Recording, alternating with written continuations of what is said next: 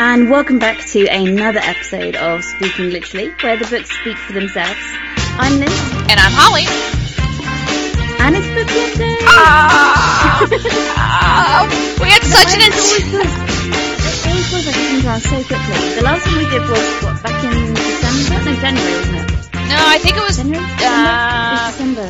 It was December. yeah, because we did um, Just Like Magic. just like magic for, for for the holidays, and now we we we took on Stephen King and we came out successful. We all We finished came, the book. we saw, we conquered. Exactly, we conquered Stephen King.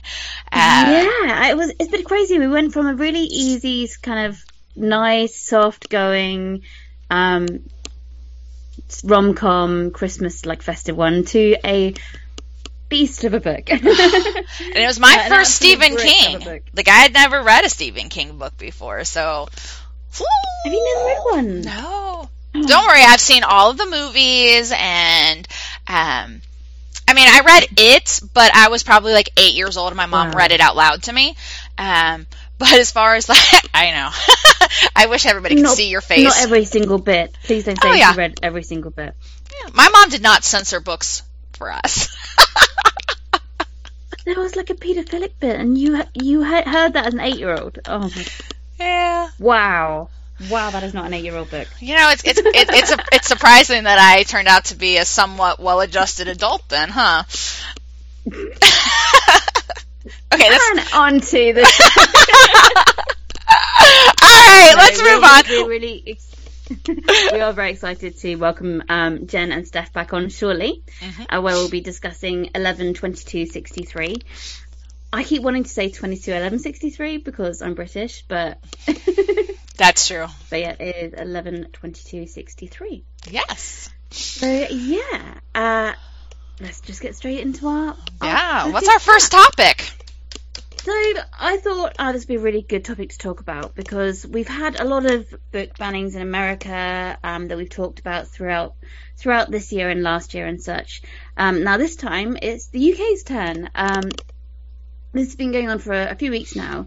Uh, basically, the publishers of Roald Dahl, who um, is an absolutely fantastic author, um, no longer with us sadly, but he wrote some brilliant kids books: Matilda, The Twits, The Witches, um, all the Charlie and the classics that we all Chocolate kind of grew up- Factory. Exactly.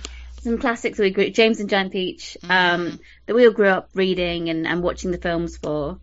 Um, but the publishers have now decided that we can't kind of expose the, ne- the new generation to his language and his offensiveness. Um, so they are, they have re-released the material with um, words such as fat removed, uh, ugly, any racist phrases, uh, and also any gendered phrases, uh, which is kind of strange, but um, so yeah, they have done this. Um, there obviously there was a massive uproar across the book community, which is you think? isn't to be expected. It is, yeah, exactly. It's not surprising. Um, and they have now said they are going to release uh, the original versions as well, um, alongside these new versions.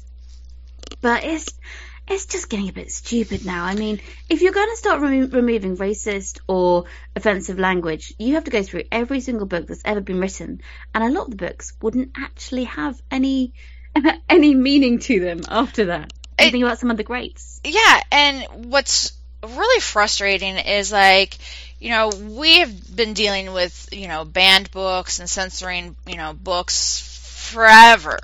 Um, Yeah. but I, I just feel this takes it to a whole nother level because now you're actually impacting the words on the page that the author put.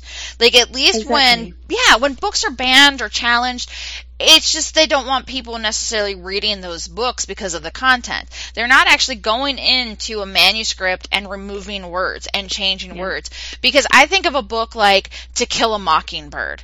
Like, yes, there are some racist words in there, but I think part of the the power of that book is because it reflects the time period and Yeah. now definitely. reading that book we can see the issues with with some of mm. those those experiences and we can have those conversations about you know why it's wrong and and how it impacts people and you know if you go into to kill a mockingbird and change all those scenes you've completely changed, changed the, the, meaning of the story. Yes, and and yeah, I mean, exactly. It's. I like, mean, we, we know, like, we know and we love Roald Dahl as being this raw kind of. He was no hold, holds barred. He was like right out there, as gruesome and disgusting as you want to go, because that was his kind of humor, and Mhm. that's what kids want. Kids want the kind of the gruesome, the kind of hairy, ugly, fat. They don't want everyone being pretty and. Like, think about it. How did they rewrite the witches? The witches were all ugly hags. Mhm. So what? We've now got a story about some three pretty witches. Yeah, and and what does that do? It- I think that Mhm. all that does is change. It it changes the issue because if you change the Yeah. witches from their like how they're presented as like you know hags to what beautiful stereotypical women. Like now you're you're addressing a different sort of issue on how you know people are perceived in in media, and like Exactly. it's just I am proud that the United States um, branch of the publishing company is saying nope, we're not doing it. We're not doing it in the United States. So, um, so I, I appreciate that fact. It's mental. Absolutely mental. And and I also Um, wonder why why him be and uh and and probably because he's a British author, but then I look Yeah. at someone like Judy Blume, who is an American kids author, and you know, we grew up like we grew up with Judy Blume, and I like the Yeah. first book you think of that I would attach to a to a similar perspective as this would be Are You There, God? It's Me, Margaret, which by the way is coming out as an adapted film, and I'm super excited about it because yeah, because that book looking back, you know, we all kind of read it as like girls, like right around the time we were like nine, ten, you know, because if you've read the book, a lot of it is that coming of age, you know, entering kind of puberty, uh, and you read it now and you're like, oh, like, you know, I could see people wanting to change that and wanting to like not have, you know, kids read that book because it, it like Yeah. you said, it's kind of like that no holds bar. Like this, this is what it's like to be a girl in this time and this is what you're going to go Exactly. through. Like, are you going to take that kind of awkwardness out and pretend it doesn't happen? No, exactly. Ah, that's one. Yeah, I remember reading Forever. Wasn't that the one that um they renamed a certain body part Ralph? Oh, maybe.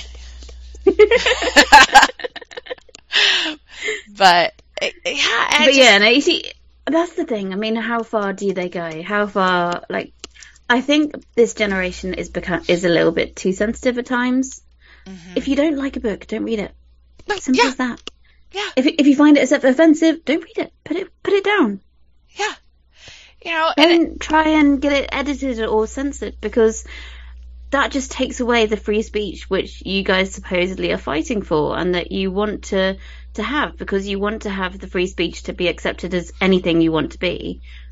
So why can't we have the books right. exactly the way that we want them? Yeah.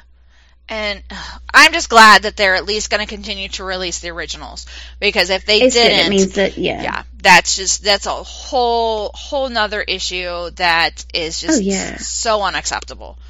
I mean, that would mean that you'd have to literally find the old copies in like charity shops and, and thrift shops, um, because I wouldn't want my kids reading the new versions because that's not who who Roald, ever was, Yeah, and I wouldn't want him. I wouldn't want to read this new version to kids because it's not him. Exactly. his writing. and and, and you're changing the entire story and you know and a lot of these these stories you know you the themes that you can help kids look at and talk through are age appropriate themes and age appropriate ideals that they need to talk about.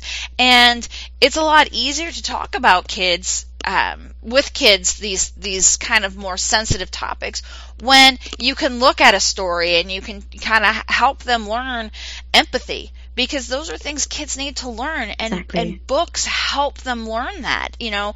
Um you know and if you're concerned about the content of a book one as a parent you can make those individual decisions but two read the book with them. Like, you know, mm-hmm. let them experience the book and the story and the lessons, but be involved. Read, talk to your yeah, kids. Because because then when the word fat or ugly or whatever comes up, you can say to them, this isn't the right word. So, like you can't use this in to describe someone else. Yeah. And the power You of... can make it clear to them that yeah, that this is being used in a powerful way in a book, but in sort of real life situations, don't use it. Right. Because like and when usually like in these kind of books, like when that is used, you can see then the ramification in the other characters and you can yeah. connect it to real life. You can pull in real life situations. And yeah, exactly. you know, kids you know, and I see this because, you know, we talk about like my two teenagers all the time. And like before the show started, you know, Liz and I, we were talking about my daughter and she's, she's 14. She's one of the youngest kids in her class. She's first year high school. She's again, but because she started school early, she's the youngest now, and she's mm. a little bit of a uh, she's having a hard time. She's on her first out of state high school trip, you know, with her high school dance group, and it's not going well. The kids are being brutal to her, and it all stems from like one kid spreading things around in class on a day my daughter wasn't in class and now it's carried over to this. And so my poor daughter, she's like, they're saying these things. I don't know what I did. I don't know what to, mm-hmm. you know, how, you know, what I said. I don't even know how to apologize. And it's, it, it's hard. It, it's it's hard to be a kid. It's hard to be a teenager. It's hard to it's hard to grow up and go through these experiences. But they they learn they learn these things. They can learn empathy and they can like you know, read books about characters who have similar experiences. If we're changing the books, the ki- kids, you know, I don't know. I just think there's so there's so many things that you know if we can help support kids in a way because sometimes they don't want to talk to us they don't want to talk to adults so when they're having yeah, no, problems exactly. like you know and i mean the problem is that if you do if you continue down the path that they were going you would be basically treating kids with kid gloves. Yeah. When they need to be exposed to everything, even like the the nice and the the ugly. Just because they need to see what the, what the real world is like. Otherwise, they will get absolutely beaten down when they become a grown up. Yeah, and and it's so true. And it's like, I don't know. It, it's you know, I work in education, so I see I see the different degrees to which parents are involved in their kids' education yeah. and, and, and raising them. It's like some kids expect us as a school to do everything. And others perceive it as very much a partnership. Like we're doing what we can at home, we're teaching our kids, you know, all of the stuff. And then parents are like, well, I don't know what to do with my kid. I, you know, and it's just like, you know, and, and it's just like, but every time we turn around, you know, things are being taken away in order to be able to help support yeah. kids. And it's just, and I know that seems like a, a huge kind of claim to say when we're just talking about republishing a book without words like fat and ugly. But those are words kids are going to hear from other kids. Yeah. And if they, exactly. you know, and these are stories that for generations we've read. Generations have read Matilda, yeah. you know, the Fantastic Mr. Fox, Charlotte and Chocolate Factory, the BFG. Like, these are generational books that will continue to be generational books. Exactly. So stop messing with them, people. I know. Keep them as they are. Let us enjoy our, but, our fat and our ugly. well, and so this kind of transitions this into our second topic, which is adaptations, because if they are going to change and re-release like edited versions of his books, what are they going to do about the movies? Because how many times has Charlie and the Chocolate Factory been remade you know, we've had the the the BFG movie came out several years ago. Uh, Matilda. Yeah, we've had two Matildas, mm-hmm. two Matilda films. So are we pulling those movies? Yeah. Like, how does that impact the adaptations? Exactly. I mean, yeah. And you know, and I think movies are for for a lot of people, movies are probably more accessible and you know popular than than reading the books because um, not everybody oh, yeah, likes to read um, so what are they yeah so are they re-releasing are they writing new manuscripts yeah. and re-releasing these adaptations and then so one of the biggest adaptations that we're super excited about is um, from Blood and Ash by Jennifer Armentrout. Yeah. Can you imagine them censoring that book? And ta- I mean, there would be nothing left of the book. right? You'd have, you'd have a few little travelling scenes, like Yes. them kind of going from one location to another. But yeah, other than that, yeah, it's so, but yeah, I, I, I wonder. I, I really hurt. You know, obviously they'll probably start from the first one from Blood and Ash, Mhm. so it'll be a while until they get to the War of Two Queens, until they get to a um a certain scene. yeah. but but there's still there's still some some scene. I mean, even if it's you're not talking about like you know some of the more mature um, scenes, there's still Steamy, like scenes yeah, and and like violence. the, oh the violence. Like I just think about that one scene. I, And the I think I, first s- one. I like when when Poppy goes crazy and she like. I, I still I want to say it's like chapter 26 like I still remember that because I'm like oh my god chapter 26 don't f with Poppy like like that that was the moral of that chapter Oh, I know the one you mean. That was the yes first one, wasn't it? yes because it, palace. hmm and it's like when she Ooh. first like yes that was Oh. ah, what a great Yeah, scene I remember. I know exactly the one you mean. That was yeah, that was intense, hmm and uh, bloody and brutal. bloody and brutal, and you're like, "Whoa, who is this girl?" Um, but yes, That was no, that was pretty cool. I mean, we have had, we've had a lot of Armentrout um, news recently. I mean, to be fair, adaptations we're getting more and more. Mhm. For example, we've we're meant to be getting a, an ACOTAR adaptation at some point. That's been in the works for what a few years now. I think we we spoke about it quite early on in the podcast. Um, Hope- I hope but- the adaptation's better than the books. Ah. Yeah, you, haven't, you haven't read all of them. They do get better. The only one I haven't read is the Accord, Okay. A Court of Silver Flames. I read the the three the three like initial main ones. Have you read a, a Court of Frost and Starlight? Mm, Not the no, not the novella. I haven't read the novella, and I haven't read um, A Court of Silver Flames. Ah, I have the Silver Flames right here on my shelf. Nice. Yeah, Yeah, that's the only one I've got left to read as well. yeah. Again, it's a beast. I don't know. So I'll do it on audio. You know, and it's not that I hate the story. I just feel like the last 150 pages are the best part of the book. The rest of like the other 500 pages I could do without. Like I'm just like She gets better. She gets. she becomes like a, a bit more of a rounded person as the books go along. she The first one, yeah, I get you. She was quite kind of weak and pathetic. crazy. Like literally, like I don't know what it is about her. Um, that drives me crazy. And it's funny because when you look at books like this, when you look at ACOTAR and you look at um, Blood and Ash, like they fit like I feel like a very stereotypical fantasy mold. They're very different books and the plots are like the plots are different, but at the same time they still have this like journey aspect to it where they're ever overcoming their past and they're figuring out who they are and and it- Yeah. it's it's very it's very stereotypical. Mhm. And the and the characters are also in some regards, there's there's elements of just being stock characters to fit these different roles in these fantasy books. I can say that because I love fantasy. It is my go-to comfort genre, and I will continue to forever read them.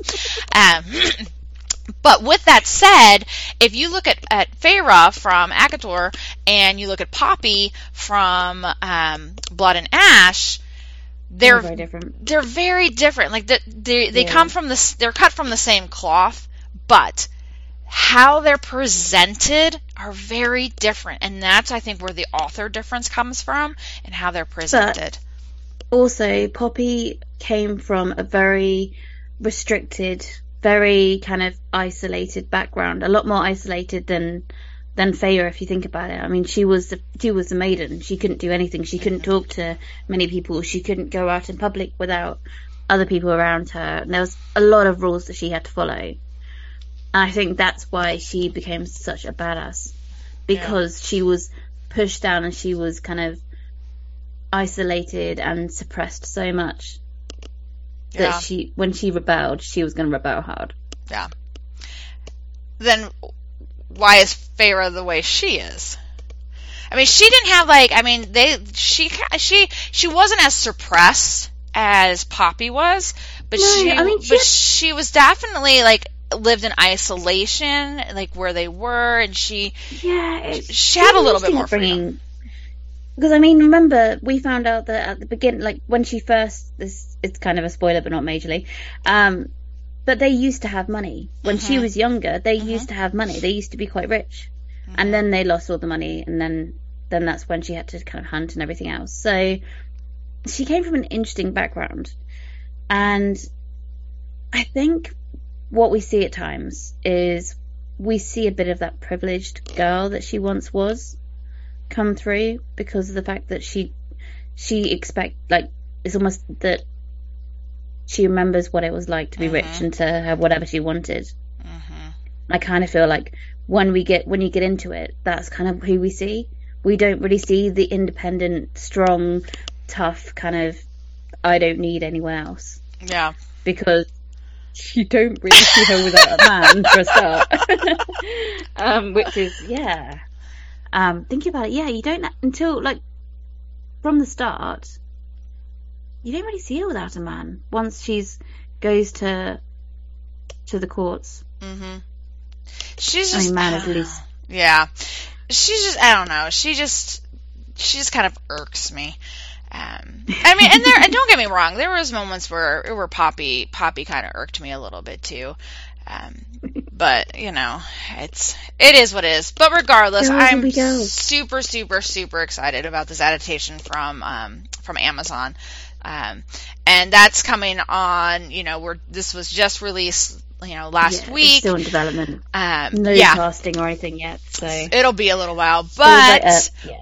you, this also comes on um, like just days before the new se- uh, episode or, or season of Shadow and Bone is released because that's being released this week. Um, so As yeah, as we well, as this episode drops, it will be in three days' time on the sixteenth of March. yeah, And to be fair, we've had a lot dropping recently, adaptation wise, because we had so we've got that one coming on sixteenth. Recently, we um, had the adaptation of Daisy Jones and the Six Mhm. that came out beginning of March. I still haven't seen it yet, but I will do. I haven't seen. I haven't read the book either. I, I need to read the oh, book I first. listened to the I listened to the audio. The audio is the best way to go because Okay. it's a full cast. Yeah, I So love it's like a radio play. So yeah, Okay. no, do that. Definitely recommend that. Um, and I'm sure there was another one, and I'm trying to remember what it was. Maybe it's just those two.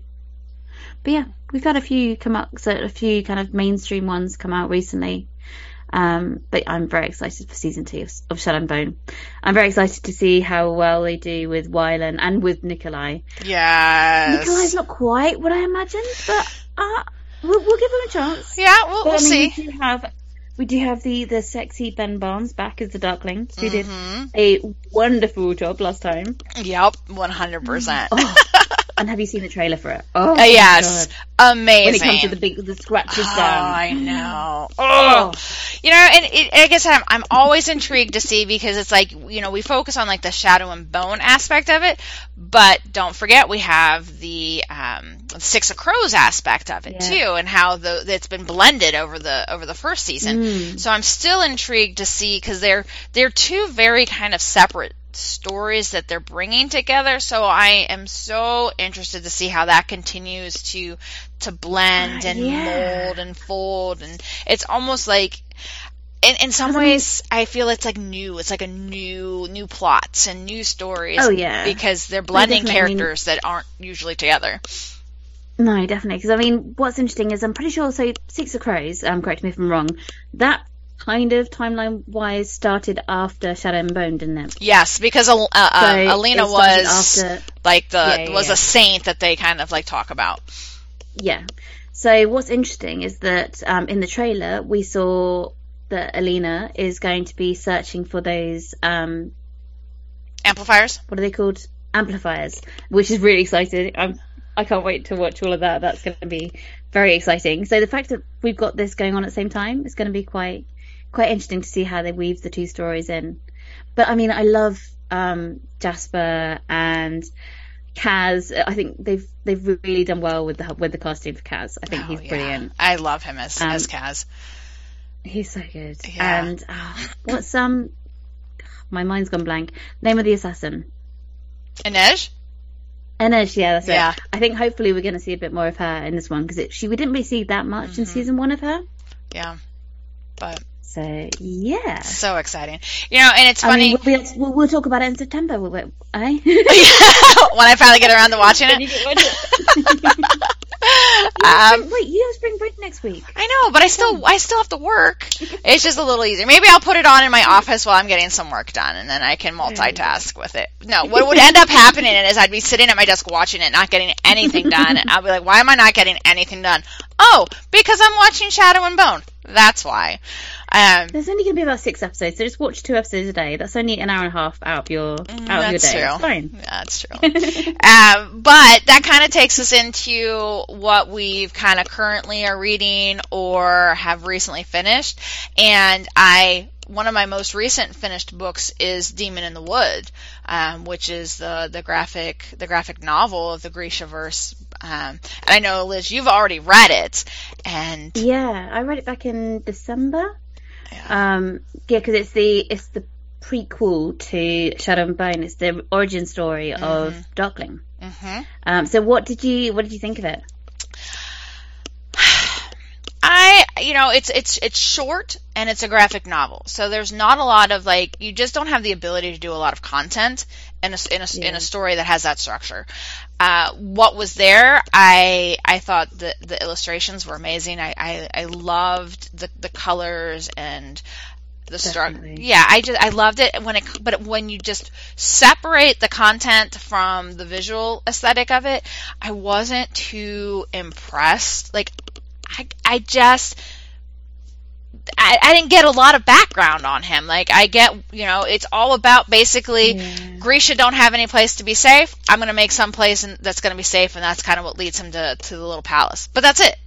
Like I mean that that's still quite a big kind of a big backstory of his for us to get because we didn't really know why he thought about making his own kind of his own place, um, his own town. Um, I think to some extent it did add a bit more depth to the Darkling. I do I do get what you mean. It wasn't as much as it I would have liked to have got. yeah, I just I wish that there was that just is the issue with a graphic novel. more more depth to him, more Yeah. I, I, I would have liked to see, you know, besides that one scene that really kind of, you know, has the like the death of the people, like you know what the scene I'm talking about at the lake, like Mm. that was the best part of the book because I think that's the that's the scene that really, you know, develops him and shows yeah. him. I Where just the character Sean really. Right. And I just wish that there was a little bit more um that was like that. Like another like, you know. I think it would have been good to have it uh, have a longer graphic novel because it was quite short for a for a graphic novel. Yeah.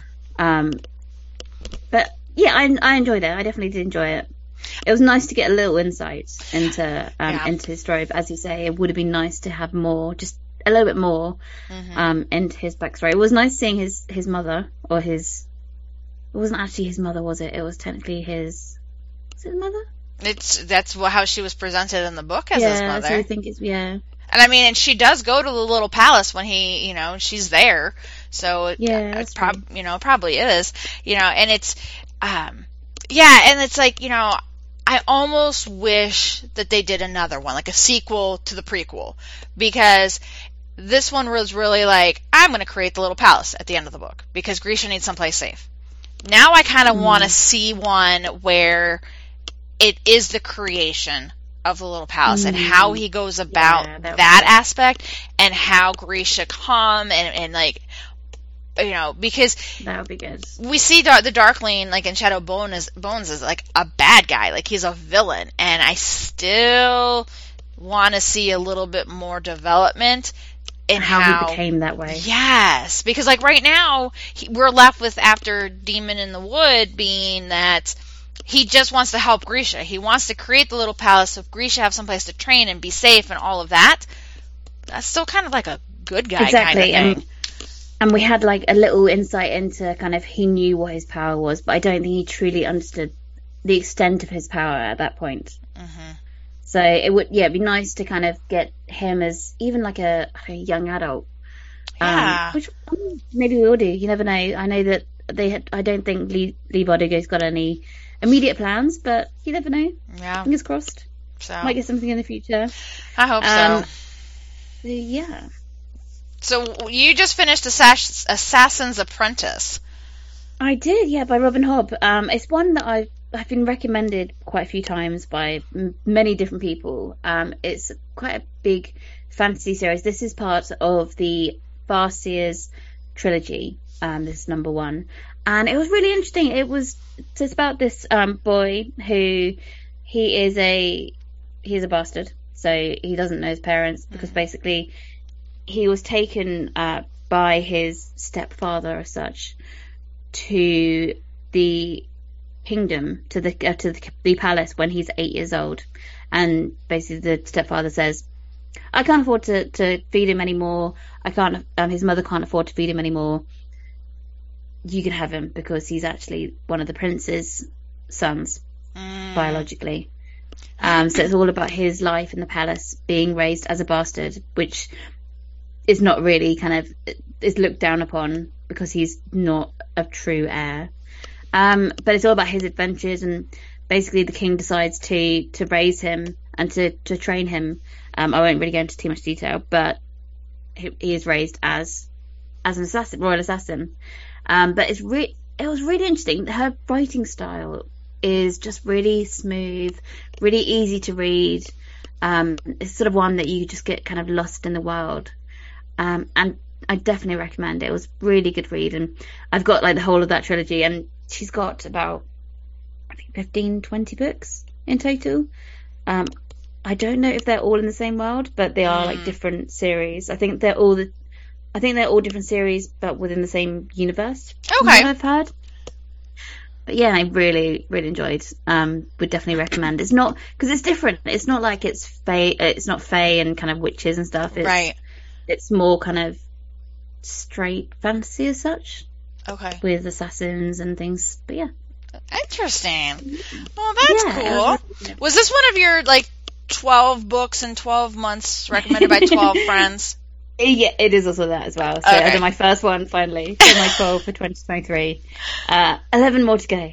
Yeah, I think I just finished my third one like last night. No way. Yeah, I like I I have I'm really excited about the books on my on list. it. So like they're books I Yeah. want to read. So Yeah, to be fair, um, I was still doing a few from last year. I, I think this year so far I read two from last year's one. Uh, I don't think I'm going to finish last year's one because otherwise I'm never going to get to this year's one. yeah, I haven't finished Um, last year's. I think there was there's two or three books from last year I didn't read. yeah, I think I think I got it down to two in the end. But to be fair, one of them is quite a big book, Mm. um, which I do want to read at some point. But yeah, I'm not rushing right now. I'm just I'm on a really big kind of fantasy kind of thing at the moment. I'm really into my fantasy books. Yeah, Um, I am too. And it's like I, I went through this period last like towards the end, like the second, you know, quarter of last year where I was reading a lot of, you know, rom com kind of books and, and things that were just outside of my comfort genre Yeah. and I just kind of got tired of it. And so when the year started I'm like, I need to spend some quality time catching up on some of my, my fantasy reads that I really want to do and uh, and and it's been good. So and even the non fantasy books I've read, like I've just really enjoyed. So, but No, definitely, because I've got yeah, I've still got so many like fantasy books, and I've been trying to obviously like this year I've already completed the trilogy for the Scythe um trilogy, which is really good. mm, such a Um, good trilogy. Oh, it was so good. I need to read the new one, um, but yeah, I haven't got that yet. Gleanings, Yep. and I finished. Uh, what else have I finished? I haven't finished that many. I need to um read the new Jennifer Armentrout. Well, the second oldest, newest one. Yeah. Um, I haven't read like the the offshoot ones, not the not the from from Blood and Ash Yeah. series, but the the other ones. um something in the ember, a flame in the ember. yeah, I haven't read those either. So yeah, I have a so yeah, lot, got those. a lot to read. But yeah, no, it's nice. It's nice to have lots of different kind of choices. Mhm. Um, but yeah, I'm definitely on like a big, like at the moment I've just started Stolen Heir. Well, st- a few days ago I started Stolen Heir, um, by Holly Black because that was one I really wanted to, to get to, and I'm pretty much the last two days I've been storming through that. it's a great book. It's a great like again like an It epic is. journey. Um, you know, again like fantasies have yeah, and fantasies have those those journey missions on them, and that's what it is, and it's it's really good.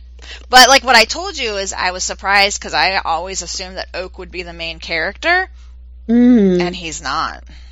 I thought it would be from when I because obviously I, I um went to the event and I mean she didn't give away that much, but I always thought from the start that Oak was going to be the main one because it's an Elfhame novel and obviously he was he is a prince of Elfhame. So yeah, and it's interesting that that Wren has had such a big part in in the book, and I'm really enjoying it. And she's really kind of coming into herself. Um, really liking liking her her arc. Yeah, her her character development, like from Yeah. who she is at the beginning to who she is in the final pages, it's like a completely different person. Like if you want someone to go through massive character change and character, you know, re- revelations, like she just discovers who she Mhm. is. She discovers uh, so much about her through through some of the experiences she has along this journey, uh, and then it kind of all comes to a head at the very end. Uh, it's it's it's a really cool character arc for her. Yeah, because I mean, at the beginning, she's a bit like she's got some serious daddy issues. Yeah. Not only just that, got but serious- she's she's an animal. She's like she literally is presented wild, as a yeah. wild animal. Like exactly. and she's very feral. Mm-hmm, She lives in a cave in the woods. Like it's just, yeah. She goes and like dirty all the time because Mhm. you know she's like an animal. And then to go and so it's not only the like the the kind of mental and um, and emotional kind of development she goes through, but she goes through a lot of physical um, Yeah. changes as well. So And I like how they're switching timeline, how they're going back into the past, and we're seeing a bit of a bit of her childhood. mhm. Really enjoying that. Yeah, because it, it definitely helps develop and explain uh, why she is the way she is at the beginning of the book. as well as Oak. Yeah, and and it, and it shows that they this isn't like a random encounter between the two Yeah. of them. So No, definitely. yeah. All right. Well, let's move on to uh, just a quick recap of our bestsellers for right now. Um, guess what? Guess what? Guess what? That Not was. Coho. I was gonna say that's that's where you say what.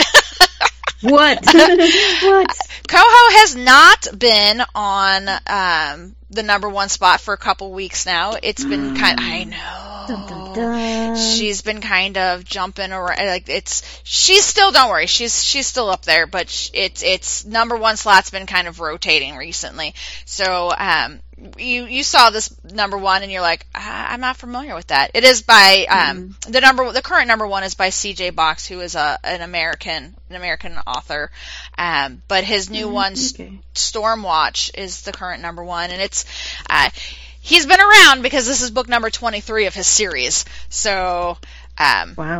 yeah, so, but that's our current Been around the block a few times. yes, he has. um, and obviously, people still enjoy enjoy his his writing, and and this, um, I guess the the character in this series is something like John Pickett, I believe. But don't worry, Coho has her majority monopoly on the top the top five. She is at number two with her new release Never Never, which she co-wrote with Tarryn Fisher. She's at number three with It Starts With Us, and she's at number five with It Ends With Us. So starts with us and it ends with us, you know? There you have It really surprises me that it starts with us is still up up there because all I've been reading is not particularly good reviews. I've been reading that people are saying it didn't need a, a prequel. It didn't need to be to have another story attached to it. It ends with us. So, I mean, I guess it's people more they're curious because they've read it ends with us. So now you have to read it starts with us. I. I, I wonder if um, you know there's there's something in those books that just kind of get you hooked and addicted to them, and you can't say no to any other Coho books. I've been told that they are just kind of very easy to read, Mm. very kind of yeah, very sort of smooth reading. Um, I was speaking to somebody the other day, and they were saying yeah that they've read a few of hers and they're just very easy to read. I mean, one day we do need to get to it. Uh, we keep saying that. Well, we have Verity. We both. That's the one that we said we, we were going to do. So we said this year. There's there's there's still like nine months left of the year, so there, there's there's time. Exactly. We still have time. still have time. But it's good to see that. It's good to see lessons in chemistry is still in top five. Yeah. That's very well deserved. Oh, it's, yeah. it's such a good book. Um, how about the young adult? What, what's the number one for that? The number one for that. um. I, I know. I have it. I have it. I have it. You normally write it down, I know. I know. Why don't you go ahead and tell us what our some upcoming releases Okay. are while I look this up? Right, we've got uh, quite a few this month. So we've got The Sinister Booksellers of Bath by Garth Nix. And in the UK, that comes out 23rd of March and US on 21st. Uh, the Love Wager by Lynn Painter. In the US, that comes out on the 14th and the UK on the 30th of March. Uh, we've also got The Mostly True Story of Tanner and Louise by Colleen Oakley. I'm so Uh, excited that for that one. Oh, so excited. I haven't heard about that one. Oh, look that one up. That Um, one's good. Okay. Um, that comes out on the 28th of March for both the US and the UK. Um, and this one I have actually recently heard from, heard of because Holly recently received book mail and has posted it on the Instagram. and this is Made of Stars by Jenna Voris, and it comes out in the US and the UK on the 28th of March. Fantastic. And those are some good books. Like there's some good books. I mean, there's good books every month that are coming out. Um, I, I, I added the Garth Nix one. I just love the ti- the book, book title. It's just such an awesome title. yeah. Uh, and then to wrap up this segment, um, the young adult number one, it's also kind of been um, going around and, and, and rotating. We had the, the new Heartstopper book at the number one spot for a while, but the current number one for young adult hardback um, is the uh, Imm- Immortality. It's the book two of the love story. oh, I really want to read that. Oh, Yeah, Love Story was such a good book. I absolutely loved that one. I haven't read that one Oh, yet. Yep. is it gone? Is it gone straight to number one? It's yep, it's new this week and it's number one. It opened. It came onto the list at number one. So Yeah, Dan- Dana Schwartz's um, Love Story is such a good book. It's like very gothic, gothic romance slash kind of um all about past and and the way they treated women in medical and things. It's really interesting. Very good book. so we'll we'll see how long it can it can Cool. hang. So all right. Exactly. Yeah, so um, we have been joined by Jennifer and Stephanie. So we are going to take a short break. Remember, when we come back from our break, it will be our book club discussion of 112263 by Stephen King. There will be ample amounts of spoilers. So if you don't want the book spoiled, um, Don't the then next yeah, just you know, stop right here and you, you- exactly. Um, and then we will be right back for our book club.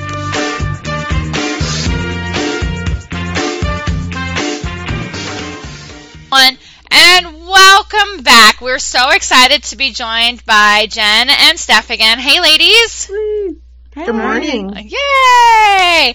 Um, and to have our conversation regarding Stephen King's 112263, um, which I know is one of uh, Steph's favorite books. Of all time. and, um, and and you're a, a pusher of this book, like I am. I am a pusher of this book. I keep a copy of it in my office so that if anybody even remotely mentions it, I can show up in their office and force it upon them, and then they're too polite to say no. hmm Uh, and I keep a couple extra copies, you know, for people who need to read it. Everyone needs So, how many copies do you own right now? Three. Yeah. All right.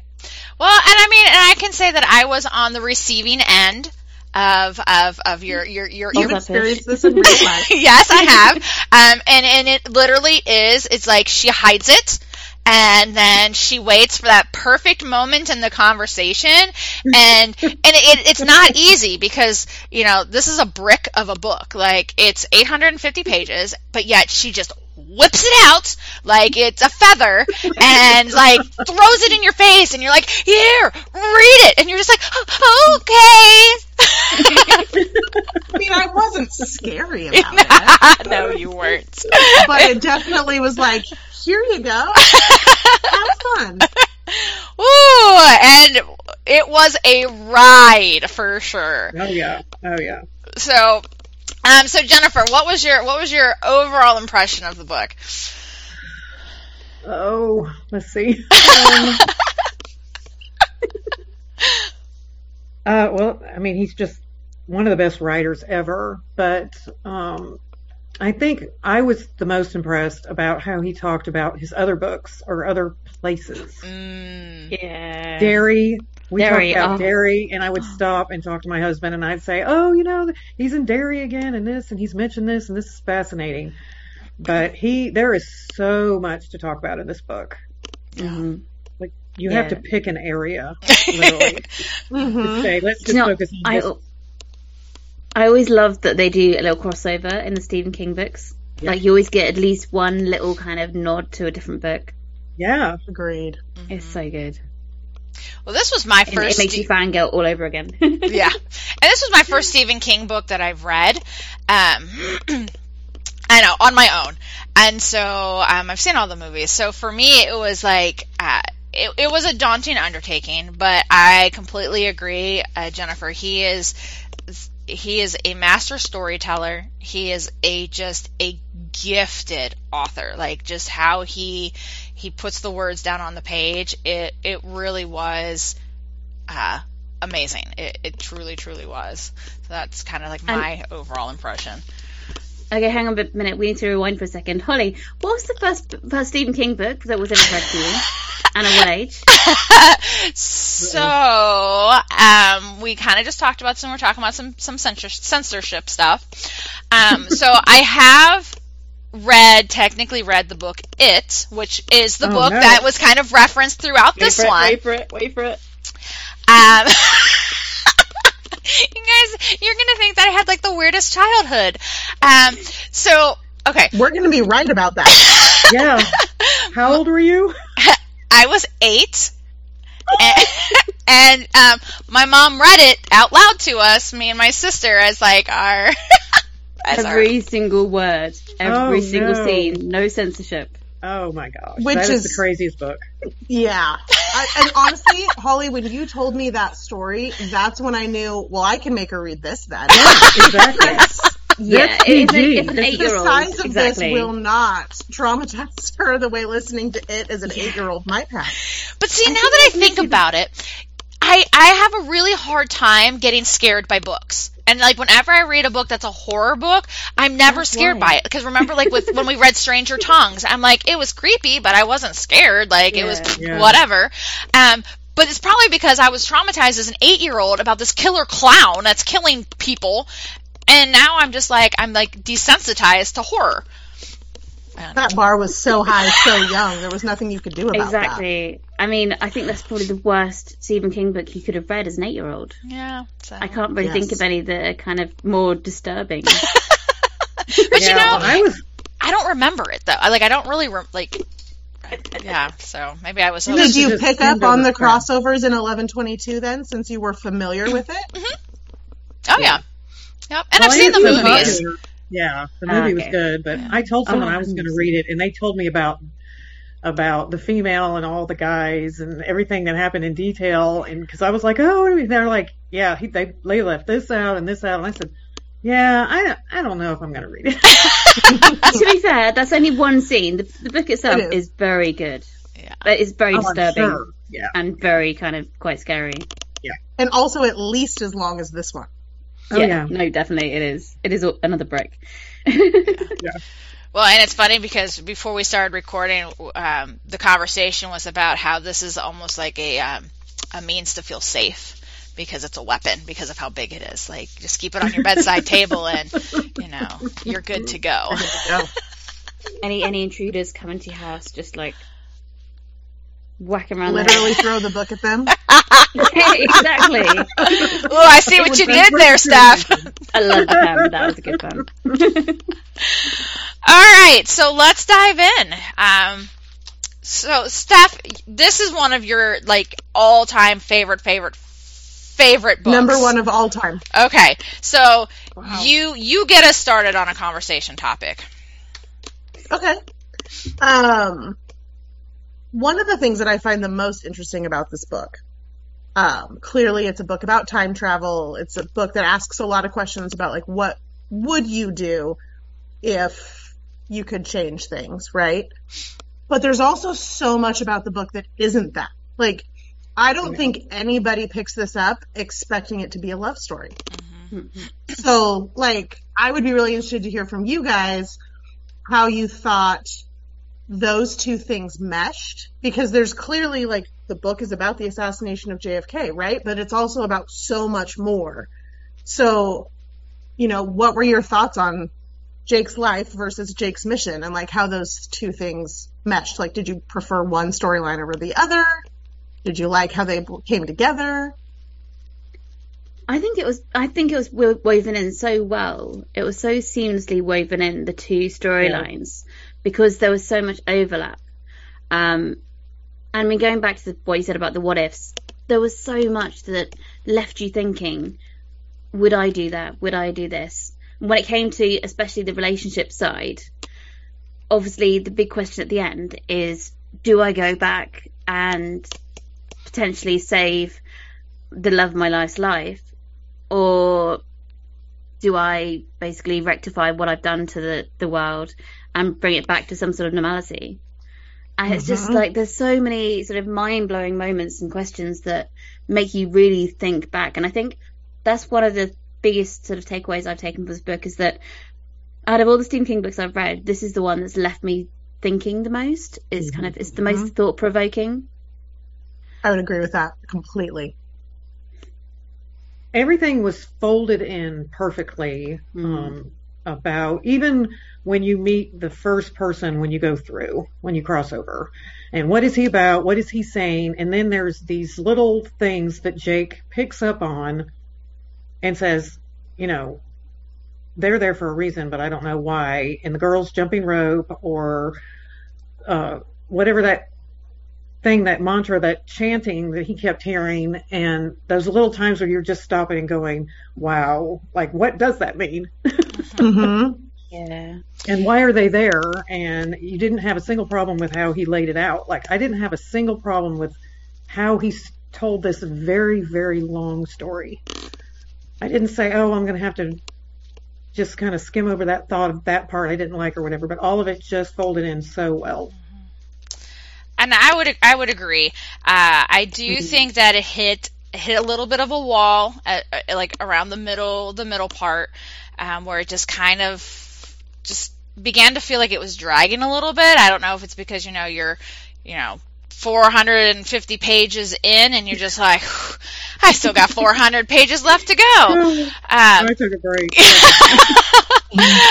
but um, it, it, it's it's hard to compartmentalize the different components of the story um, because they they are really so so interwoven with each other and every little moment has something you know to do and and what's interesting is because when you go through this little rabbit hole as they call it it takes you to 1958 well his assassination wasn't until mm-hmm. 63 so you knew going in when he goes if he's going to successfully do this he has to live in this era Yeah. for five years. And so this is where that life piece comes into play. Like he didn't just go back, you know, thwart the assass- assassination and went back all in a day's work. Like he is aging, he's living uh, in in the past, and so I I kind of love the two stories, but I think I almost would have liked them more if they were separated, um, because it's like the the the the Sadie love story. That's kind of where I felt some of the stuff kind of got dragged out a little bit, uh, but I did love as soon as it went back to making progress and doing his research and and and the surveillance and all that stuff when it came to preparing for how he was going to deal with Lee Harvey Oswald, I was like, let's go. But what I was most fascinated with with the love story side and his life side was I loved how King painted this era. Like the research he uh-huh. did and just like the hmm. social norms of the time and the music and the culture and just the community.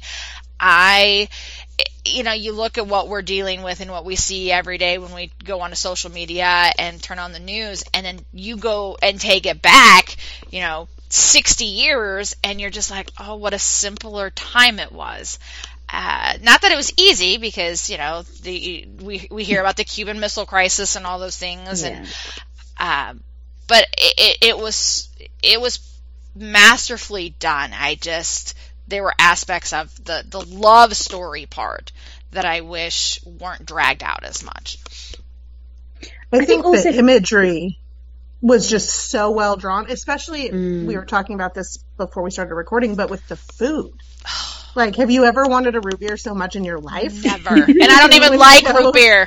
I Right? never had a root beer. I don't like and I want And one. that's, I've heard that universally from people that I've talked to who have read this, that it's like just the way he describes the full flavor of Yeah. things, the way the air smells without the pollution, even though there's Mhm. clearly different standards for pollution back in the day that he talks about with the mills and things. The Like, he, he was driving. does make it Mm, the car, yeah. Mm. Yeah. It's so vivid, and I think he just does a stunning job with that.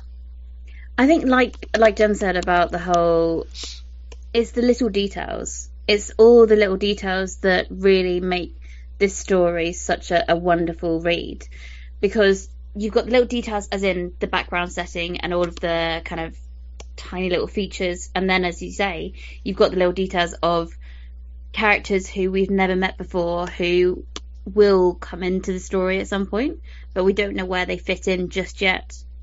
It's the, like the little nods, and I think it's in such a big book you need those little, little details to really build the story up and to create this this big wide world. Um, and for me, I got to learn more about American history because Yeah, I didn't like. I Really? didn't really know much um, about kind of that era. Um, so that was really interesting, kind of finding out about that and about the Cuban Missile Crisis. Because obviously, I knew I heard of the Cuban Missile Crisis, but I didn't really know what it was. It was just one of these things that kind of go hand in hand with JFK's assassination. Um, and again, I didn't really know a huge amount about the assassination and and about Lee Harvey, Oswald. So it's pretty interesting to kind of to get that information and to find out more. And it kind of made me look up things afterwards um, and look into it a bit further. and I would agree. Like you know, um, in American history classes, like you know, it, it's it's weird because so much is focused on like long ago U.S. history, and you know, you talk about the Revolutionary War and uh, the Civil War and World War II, and then once you get to World War II, you're kind of out of time because you only have like you know what is it nine months of school? And you're out of time. And so some of that more modern day history you don't get a lot of depth into. And i will say there was a lot that i did not know ex- about lee harvey oswald's life. Like i didn't know half of that stuff um, which i thought was really interesting. But when it comes to like the detail the details you're talking about like there were certain things that you could have removed from the book and it wouldn't have really changed anything but adding them added a different layer like the yellow card man and Oh, the yellow card man. That was yeah so what are your and, and the yellow Yeah. card man and then the new yellow card man orange- yeah, yeah orange the- card man. yeah green card man. so what are your thoughts about his that character's role and like because you learn more about that character at the at the end of the book and what his purpose Mhm. is but you think about everything from the beginning of the book to the end of the book and and what are your thoughts on on that character's role Well, for me, when I first saw him, he scared me to death. And I was like, I don't know what's going to happen here. And he better do it right. And he might it through. And then at the end, when you find out why he's there and or the new one, you're horrified. You're horrified that this person has been literally tortured Mm-hmm. because of this. And he has to also take that in. And so that was the great horror writing that Stephen King does. So he took that yeah. one thought I had and then made it into this mind blowing thing that you can't even get like is there another hole? Well, he said, yeah, there were other places. And what was this doing? And who were these people? Like it, it offered all these Mhm. questions, and then they're they're being destroyed because of him going back and forth. You know, just try to take that in. yeah I think that that was a really interesting. The whole book is about consequences, right? Yeah, yeah. But you so you have this like overarching concept of what changes when I do these things. And I thought that the yellow card man is a really interesting way to like focus that and really bring it home and make it personal. That it's not about, oh, if you do this, then there's the butterfly effect and in 10 years we'll have a completely different country. It's you keep It's doing this and this is how you've like affected this one person. You know, Yeah. so it was interesting to have the two different viewpoints of the same, you know, damage for lack and we of a better we word. only spent a minute with him going back, but Mhm. Stephen King did such a good job representing how destructive it was and like the way their faces looked, what they were doing, how they were trying to survive, and he only wrote a few pages about that. hmm You know, the book isn't even about that, but he was like, it. He holds so much in that little bit of time, which I thought. Was And as awesome. he's and as you say, the Yellow Card Man was kind of the the horror aspect that we've come to to know and love about Stephen King because it was the whole shock and horror um shock and horror factor when we found him with his like throat slit open. Um, that was like the the main horror kind of um aspect of it, and I loved how he yeah he basically tied together the two worlds and such because obviously the old man at the beginning he knew about the green the yellow card man and it was kind of like tying the two worlds together hmm I would totally agree. And it's just it's I weird. think it's interesting that you say that, Liz, because I have never. I mean, I've read a ton of Stephen King. I love Stephen King. I've never thought of this as a horror book, but that's a really good point. That brings that horror aspect into it You in a didn't think way. it was a horror book? Like, they- no, I've never thought of it that way. I didn't either. I mean to be fair I that's the only horror like- bit i thought i thought uh, that's the only horror kind of part that i thought Well, that and Sadie, whatever happens to her and how out of control that Oh, was, yeah, that's that- Yeah. death. That there was a lot of horror in this that not having any control over how that was going to go down. Um, and you know, in Derry where he finished off that other guy, That's you know, that's true. a lot. Yeah, of- there's I was scared to death. Perspective. And you're standing there and he had to make a decision, so he already knew how it was going to go down the first time. So I'm already scared when he goes in there with the gun. And those kids are there. It's it the whole thing was horrifying to me. And I know Stephen King so well, so having known that and how well he does stuff is probably what made me more fearful. I'm like, okay, this is really going to go off the rails right here. And you also have the I- I element of when, um, because you know Sadie's attack, you have the the situation in like the two situations because he repeated it in Derry, and then mm-hmm. you have the yellow card man, and you also have the. I mean, the predict. Well, we kind of knew what was going to happen with Lee Harvey Oswald, but still, there was like some some violence and stuff we weren't expecting. But also when he was when he was attacked, when the Right. Oh my god. the, oh the those that was brutal yeah the the gambling guys came and like completely destroyed him Mm. um and the detail that he pulled that in and how recovery, long the yeah. recovery. mhm. Like I he did such a good job with that. and i I think must that have you're spoken to a lot of medical professionals for that because that was very in-depth recovery description. Yes. Yeah. And i think that that, that does you know he did it so well because he was able to pull on his horror his horror experience and how Yeah, he yeah. writes more mm, yeah. terrifying scenes and i think that had that those had any of those scenes been written by someone else it wouldn't come across across as powerfully as Yeah. it did by by his hand Yeah, and having read his other that. stuff prepares you to sit back and go, okay, here we go. you know, that's how I felt. Like, here we go, because I know how he can Yeah. write. And how did everybody feel about the girls jump roping? Like, they made me nervous every time they That showed was creepy. Yeah, that Right? was really creepy. Like the way? twins from The Shining or Yes! something. Exactly. I It was really like, unnerved what? And then one of them was real sassy, and I'm like, what is she going to do, or what is she going to Yeah. say? Yeah, and they were like you know, they were just always there at like just the most like inopportune moments, and it's just like It was creepy. like yeah, why are you here? What are you doing? Yeah, I would sit up and go, okay, what's going on? yeah, exactly. So there were there were so many of those little tiny moments where it's just like he really did weave so many different genres together in this, and Oh, it- yeah. and I agree. Like I never really looked at it as horror. Um, because again, I read it as an eight-year-old, so nothing scares me. Um, but I see the horror impact of his his ability to create those those high emotion scenes played out so well in the high emotion scenes in this book. Mm. And I you have agree. to think, so how many people either saw it or read it, and then he was writing this one later, correct? Mhm. That he knew that we would all be going in the minute he mentioned Derry, it was going to change everything about how we saw everything from that point for me. He spent a lot of time there. hmm And I was like, is the clown going to come out somewhere? we going to find out who this thing, like, are we going to, like, I was really excited about that part. And I thought this changes Yeah. everything because now we're in Derry. We know what happens in Derry. You know, like that made it really scary for me because I know Stephen King. Does that It was fast. Yeah, it was pretty fascinating. I mean, especially once we found out that it was the year, the summer after Pennywise had visited, um, when the when the kids were children.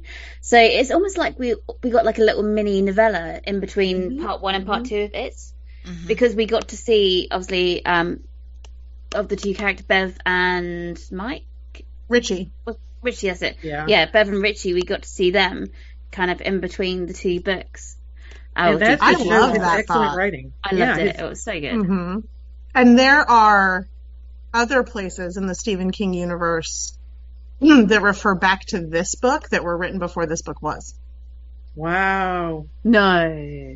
Yeah, that's how well he writes. He's already thinking about Wow. his next Mhm. books and his other books, and he's weaving, which Ooh. is terrifying and talent. So much talent. Yeah. It's my favorite thing about his universe when you come across those little like, oh, this matches this, whether it's a Yeah. character or a word or a reference. Yeah, we're Definitely. back Yeah. here at this thing that happened that blew my mind.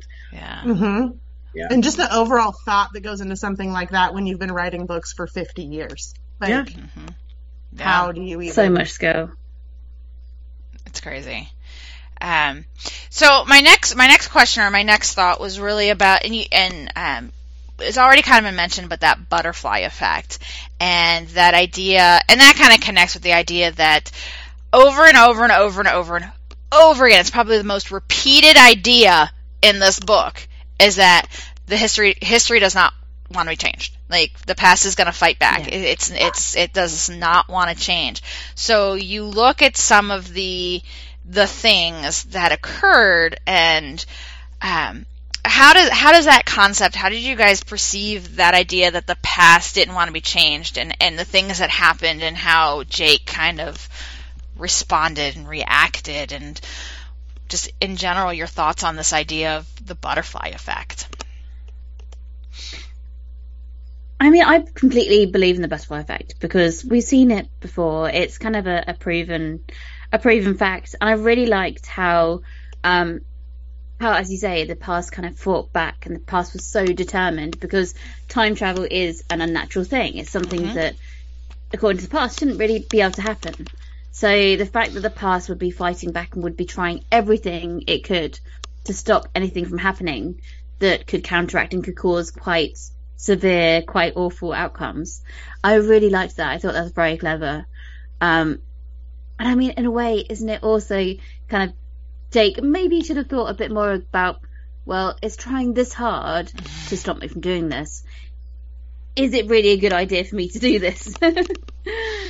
Like the warnings because- meant something, right? Not Exactly. just it's not just the the past fighting back. It's the past going like, "Are you sure?" mm-hmm. exactly. And also, yeah, and was him, it? uh, him getting so violently sick, like that would have stopped me right there. I'd be like, okay, I'm done. I can't like, uh, it's coming out both ends or whatever. And then you know, like he's with her now, and Yeah. like he has to worry about her, but he has to have her because he was beat so badly. And then like you're just trying to get there, and you don't know if a house is going to fall on top of you. Mhm. Like I would have just been like, we got to be, you know, that part he did a really good job again. I was horrified at all the what ifs and how is time going to try to stop me. yeah and, and it was crazy because like when he like after he's brutally attacked and he like can barely walk and he's the time like it is the 11th hour and he has got to get there to stop this. And he's still man nothing is good to, going to deter him from from saving JFK and you know and everything that he basically has tried to set up to do to protect Sadie to keep her out of it to he he has to like adapt. And what was fascinating was he was ready and it kind of by that point realized the past was going to fight him. So he had little safe holes kind of created and mm-hmm. safety nets created for when the past fought back and what he could do. It was just like that that whole scene from the time like when it when it's finally November 22nd those pages flew for me. Like that was Yeah, me too. such Oh yeah, a great definitely. great kind of culmination of everybody fighting for what they wanted. He was fighting to save JFK. The past was fighting to not be changed, and it was like the past almost became its own its own entity, and it like it was just it was really cool how at that point it came together. Exactly. I mean, as soon as the the calendar hit that date, the pace just kicked it up a notch, and it just got so much faster. Everything just happened, um, which was really interesting. Because obviously, it was a race against time. But what I was thinking is the whole past fighting back. I mean, how much of um, control does the yellow ticket, uh, the the yellow card man Mm. have? Could it be that they had a part in trying to prevent this because they knew what would happen? They knew the more you miss of time, the worse things get. That's really interesting. That's a great point too, and it seems like they had absolutely no power over it. Mm-mm. That's I the think impression that I the got. one thing they might have had power over though is protecting their locations, Okay. right? Because especially at the end when he comes Yeah. back and everything is so horrific, but the gate's still there. Like you would think in in logical time travel that enough things would have changed that the diner wouldn't be there when he went to go back, right? That Yeah. that Mhm. No, that things that that would have to change. And so maybe like yellow card man not just is a kind of a warning, but is also like has to keep that piece together and yeah. and then any other efforts they have are trying to keep themselves and the world from being destroyed. Mhm. So basically, they are they're like gatekeepers of their particular time loop or Mhm. time Yeah. travel zone thing. Yeah. So now that's one more thing I have to think about now. We're going to get down here because I'm going to go. Okay, there were other places. Where were they? Where were they go? What did that There mean? are other worlds than these. Yeah. Yeah. And what was interesting was because, you know, Jake went back and he he did not do as many back and forths as Al did, like the you know the Oh, yeah. diner owner. But you think about then the impact because we learn about the yellow card man and what the, the his role is and these every single time that history is reset with one of these visits, it almost creates like a different a different line. Um, and so, and it kind of goes back to the torture then, the horror aspect of these poor yellow card men, because Al went back all the time. And Yeah. like, how many times did he go back? And every time he went back, it's impacting the stability of the, the, the mental stability of that yellow card man to a point where, oh my God, stop using this rabbit hole, drink. you people. Yeah. And now it gets to a point where he ends up, you know, slitting his throat because he just can't take how much the past is being splintered with each visit. And all the I wonder what the yellow back. card man was like on Al's first visit. Mm, Yeah. hmm But how they made a point about the food too that he kept going and everybody was eating that. Like that kind of blew my mind a little bit too. When I, but I mean, I, I I guess I really couldn't even take it in. It just didn't sound good to me at all.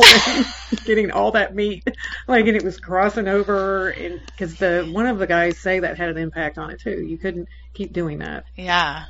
right? Because it it was going back yeah, through. because you'd be eating 1950s meat in Yeah. 2000. Like I spent a meat, lot of time. I spent a lot of time there seeing what that was going to do to the environment or breaking down whatever. Mhm. And I always thought Al was sick, or I wanted to say he was sick because of all the travel too, but they never said anything about that. But like I thought that didn't help him. Yeah. Like was that going to? Yeah. Cause you do like what kind of toll does that take on on your body like on consistently going back to these different generations i mean it didn't hope or help that like in 1958 to 1963 people were smoking like chimneys and Yeah. you know and because that, yeah. for sure. for sure because that was such a it became such a huge part of the book that you know, like there was just smoke everywhere. Yeah. Definitely. And now you can't have a cigarette place. in a movie or anything. and I'm like, I could smell the smoke off of her. Yes. that girl smoked and smoked and smoked. And she was a school teacher. I know. Those are back in the days where they had the smoking, the smoking areas that you could smoke on campus. Yeah. So, um, Because if a teacher's caught smoking now, they're going to get, what, written up maybe or lose their job or whatever. They're smoking like that. I mean, yeah, I mean, so if they want it, like, because I work at a high school, and so like if if somebody wants to like, and now most people don't smoke, they have like their little their nicotine vapes or whatever. yeah. Um, they and they can't do it anywhere on campus, so they can if they if they need to smoke or whatever, they have to on their like lunch break, they have to get in their car and they have to leave campus and then you know come back. But um, yeah, it's just like ugh, it's so gross. So. Um, all right, so should we uh, then ask the the the question we knew we were eventually going to ask about um, Lee Harvey Oswald and kind of like we we see a lot of his progression towards leading up to his determination to assassinate JFK and there's there's all the you know conspiracy theories on whether he worked alone or whether he worked with someone. Here we see pretty much that it's presented that that he kind of worked worked alone. Um so what are your guys' thoughts on this conspiracy theory and JFK's assassination. I felt exactly how Stephen King did. I thought he worked alone. I thought there was some possibility there that I would maybe try to do research with um, some of the other foreigners that were there, but I totally thought he was alone. That's what I've thought since I was young. Mm-hmm. My thoughts on this are complicated. What? Who would have thought? Surprisingly. um, because it is, and I think for me, the reason it's it's hard to make a determination is that factor we talked about earlier, that it is so new in U.S. history, in the grand scheme of things, Mm-hmm. that we don't have all the information, and Mm. there's a lot that's still classified. There's a lot that hasn't been released. Um, I have an entire bookshelf in my office dedicated to books on the assassination or the Kennedy administration in general. I'm a giant nerd.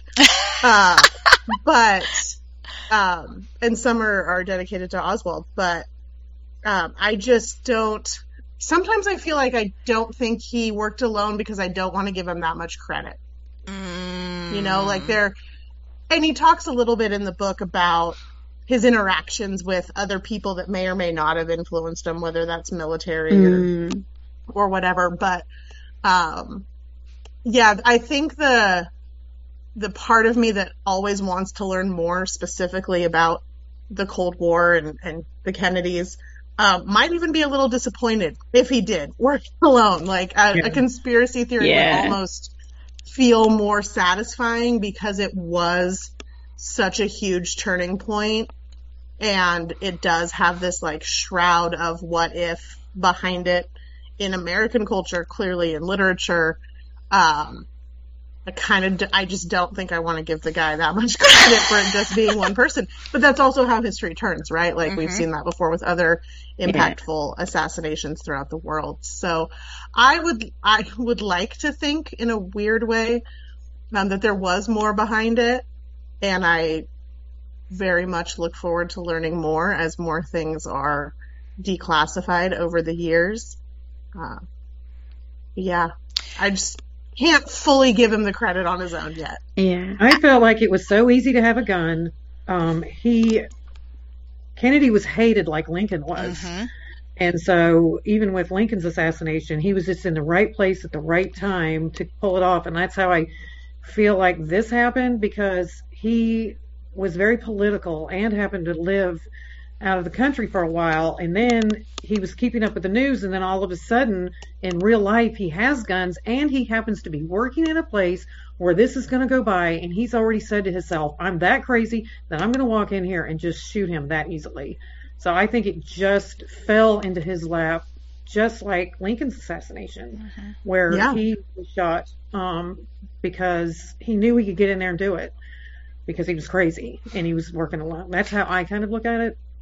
I'm kind of between both of you. Like, I think the day Kennedy was assassinated, I think Lee Harvey Oswald was there by himself um, and did it. Yes. However, I do think that there are. Um, he is not a smart enough man to have done it on his own.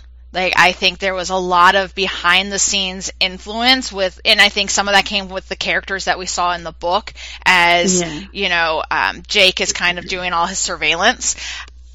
So I really do think that it's almost like Lee Harvey Oswald was more of like a pawn in a in a bigger in a bigger picture.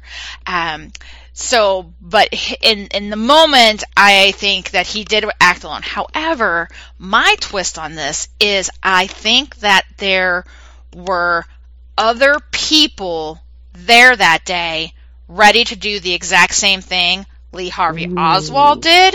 Hmm. I just think that because he worked at that book depository and had the, the ability to be where he was, he Yeah. was the one who had the best shot at the, the time that he had it. And so he's the one who was able to do it. But I do think because there were so many different people and groups who did not like JFK, it was a very um, turmoil filled time period with the Cuban Missile Crisis and everything that was going on. That I think there were other people that could have been there acting either on their own or with other influences. But I just think, like like Jen said, I just think that it kind of fell on his lap, and he was just kind of like I don't know if you want to use lucky, but the lucky one to be able to be the one to follow through with it Mm. and not allow any of the other potential assassins to to do it. But Yeah, because he was not alone. idea. Most people did not want him to be president. So he Mhm. was, a lot of people hated him. Like you said, I think somebody else would have tried to kill him. They killed his brother, Robert. So, you know, it was just a matter of time. But there was rumours that he was hired by the mob, wasn't there? That he was actually Mhm. he was sworn in as yeah as a mob member, which I really like. See, I like the I like the the theory that it was a government hit. hmm I and, like that. and, and you got to the, think the like writer and reader in me just makes it it's kind of juicy that it wasn't actually just one one man. It was the government didn't want him anymore. They didn't want him in in power. And I could easily see that that being one of like the groups that were there because when you think about it, Yeah. you know, there he's gonna have the the, the government protection and um, the armed um, whatever. I you know, I mean There was nowadays a lot of conflict in his administration. Like that's a really interesting angle to look at it. Totally. Yeah. Um, we kind of hinted at this, but when all is said and done and he is successful in his mission and he goes back to 2011 to the world now with JFK not having been assassinated, this was this is an area that received the most like criticism in the entire book. Like when you look at reviews and you look at like perceptions of the book, this is the most negatively received part of this book was what the world is. What are your thoughts on that? I want to hear from Steph first because Steph is such a, a like a Kennedy fanatic. Do you think that that America could have turned into that kind of? It was basically turned into Nazis, wasn't it? Basically into kind of it was very fascist um, area. Um, oh, I have so many thoughts. I am one of those. I do not like that portion of the book. I feel like when he comes back and it is this utter wasteland of just, it's just horrific. Yeah. And to me, from a book perspective, it felt like too much of a switch. Mm-hmm. Like, yes, there's going to be a lot of impact, but you're basically coming back to the world on fire, right? Like, Yeah, exactly. I just have Yeah. these images of like literal orange skies and and Oh, yeah, roving what I saw. gangs of criminals Yeah. and that just that felt like a stone too far. You know, so I I just couldn't get behind that as much as the only part in the book I don't absolutely love. Mm. From a political perspective, I do think that if JFK had lived, things would be very different. Um, and they talk, Al talks about it a little bit, like how that timeline could have fallen. That if if he didn't get assassinated, then maybe we don't go as hard into Vietnam. Certainly, certainly is the wrong word when you're talking about an alt reality. Essentially. Um, would would you have had the assassinations of Martin Luther King Jr. and of Bobby Kennedy? Um, I don't necessarily think so, unless you're talking about government conspiracy. So if you're talking about Lee Harvey Oswald acting alone and him not succeeding and Kennedy still being president, yes, I think we would have had a very different 60s and therefore a very different turn for the country. But if it really was a bigger thing that this was their goal regardless, then I don't know because I think they would have kept going. I think it could have actually made it worse. I think you could have seen more, um, like more attempts or even more brazen attempts that would have created even more divide politically than they already had. Um, and then that would have made for a very different 60s than we see too. So Am I right in saying that Kennedy was quite racist? He didn't really there's believe. there's definitely some like there's some talk on that. Um, but Bobby Kennedy did a lot of work in the 60s on on race relations and it's really it's really hard to know even how the work that Bobby Kennedy did in the 60s was affected by the death of his brother, hmm right? Cuz how would that have Yeah. how would that have gone? So, I could talk about this all day. That's not what this podcast is about. I do I agree that think- it was too much for like the environment to be completely broke down, and it was Yeah. like, like you said, there was fires and orange skies. Like that was a big leap. If it had been further on, like past where we are today, I could have um, accepted that a little better. But I did. I said, "Wow." Like just because of that, we're like destroying the earth right now. Yeah, that think- seems yeah. too far. I do think it was a little bit too far, but um, at the same time, I kind of see both sides. It kind of feels like when we went back, it was the culmination of the, the butterfly effect. So with obviously with him being not having been killed, but also almost like the breakdown of time itself. So because of the fact that this major event had been prevented in the past, it's Yeah. almost like it's the the culmination of the two things of natural events of what would happen have had he survived as well as the breakdown of this whole Oh, I see. You're- So you're saying it didn't have to do with Kennedy; it had to do with how they were messing with the environment and the world, crossing back and forth. I think yeah I think it was Yeah, kind of a yeah, mixture makes of both sense. of them Mm. yeah. it That kind of does feels make like more sense. Yeah. And and I agree. I I did not like it. Like I like it's it's almost like when he returns, it's like a completely different book. It, it's just like it, it it did not. Jarring. Yes, it's just like whoa. Wait a second. Now I did think it was interesting because he uh, Harry was there, um, and so because. Again, he had stopped Harry from, you know, being hurt in Derry. So I thought that was kind of an interesting little dynamic to see Harry in that world. But yeah, because you also have to keep in mind that almost 50 years had gone by from the time that the assassinated assassination was thwarted to 2011, and so uh, it you know in my mind I'm like really this this catastrophic like like world blow up, world on fire, all because JFK wasn't assassinated. Like it was it was a little Yeah, too far fetched, and so so I you know I kind of had some of the same thoughts Liz did that it's it's more than just that. It is the fact that we mm. we manipulated time. We did things that we should not have ever in the grand scheme of time, space, continuum been able to do. And there's consequences for everything. It's that butterfly effect. It's uh, kind of like a Marvel movie. Yes, it's like the multiverse.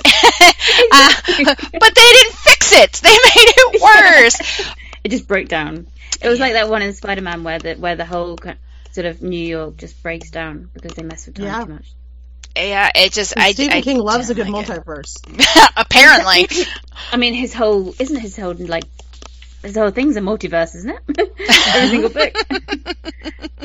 I also that um that kind of scene that area, it kind of added yet another genre into what is a crazy amount of genres in the book because it was very post-apocalyptic. hmm Very much. So much. you've got obviously the post-apocalypse, you've got the thriller, you've got the sci-fi with the ti time travel, you've got the romance, you've got the horror aspect. So it was just, it's not sort of book you can just give a label to.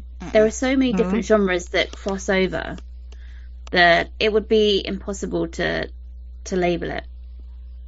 But again, that comes back to good his his masterful storytelling ability because not everybody would be able to to create such a work like this.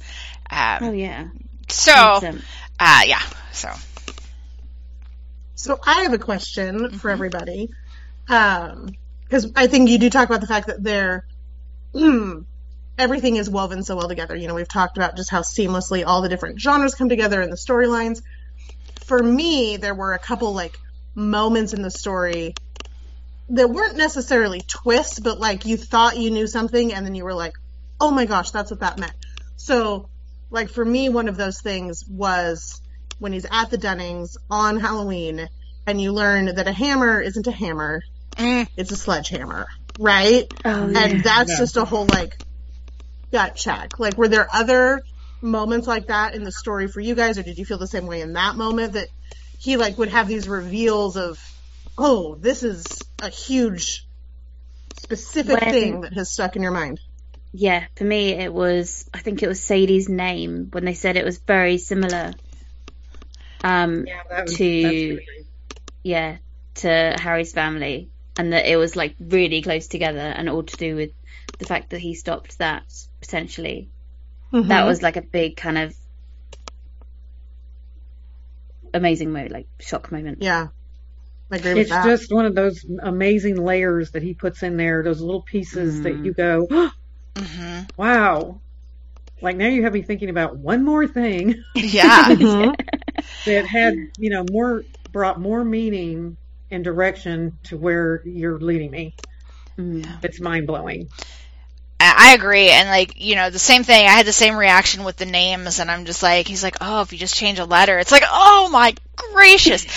uh, but it was also like the hammer thing. Yeah, was it was just like you know because you're going into it with your perception of what you think it is, and then it's it's different. Um, and I don't know necessarily that this is the same way, but the one thing that kind of like always like had me was was the whole J Law stuff, and it's just like you know, Yes, Jimla was Or Jimla, yeah. for me too. Yeah. Oh I was- yeah, yeah, that was that's so terrifying. weird. And, and yeah, that that's the piece that I was like, what is going on? Like it just kind of creeps me so out. weird. Like It yeah, did. so Yeah, no, that was really strange. all right. Anytime he thought he heard it, I was like, okay, that scared me. Yeah.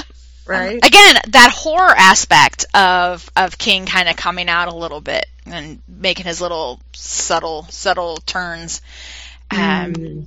All right, so my last questions begin to to wrap up our pushing an hour long conversation on this book.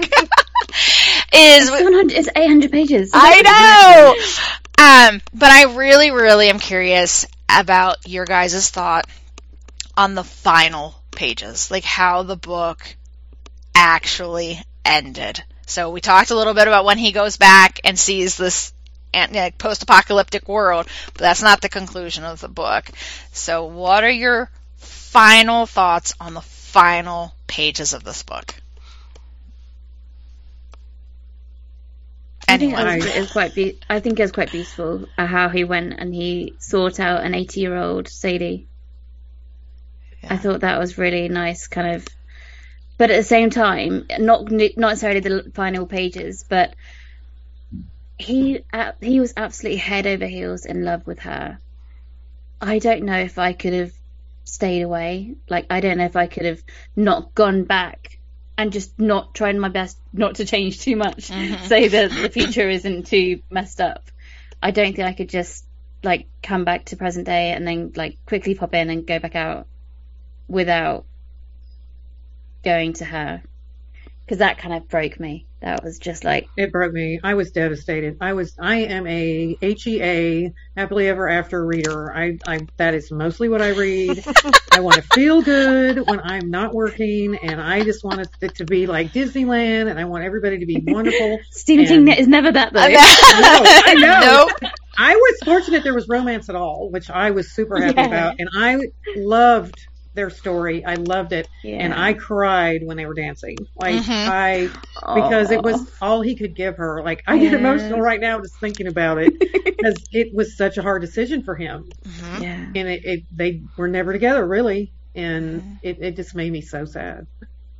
Oh, and when she got shot as well, that just like, Oh. I, I, I sobbed. I was, yeah, I got teary at that. And when half of her mouth was destroyed, oh, and the Oh. surgeries and how it was, you know, and how much he just stood by her, and you know, she just did not have a good life, and like it was beautiful. Mhm. Exactly. I mean, she he stood by her through so much, and likewise with Sadie, and to be able to just walk away. I mean, yeah, I couldn't physically do that. It was so I don't- bittersweet, though. he he do you know he did he did do the right he did the right thing for the world Mhm. because he made sure that the the yellow card men of the world um Mhm.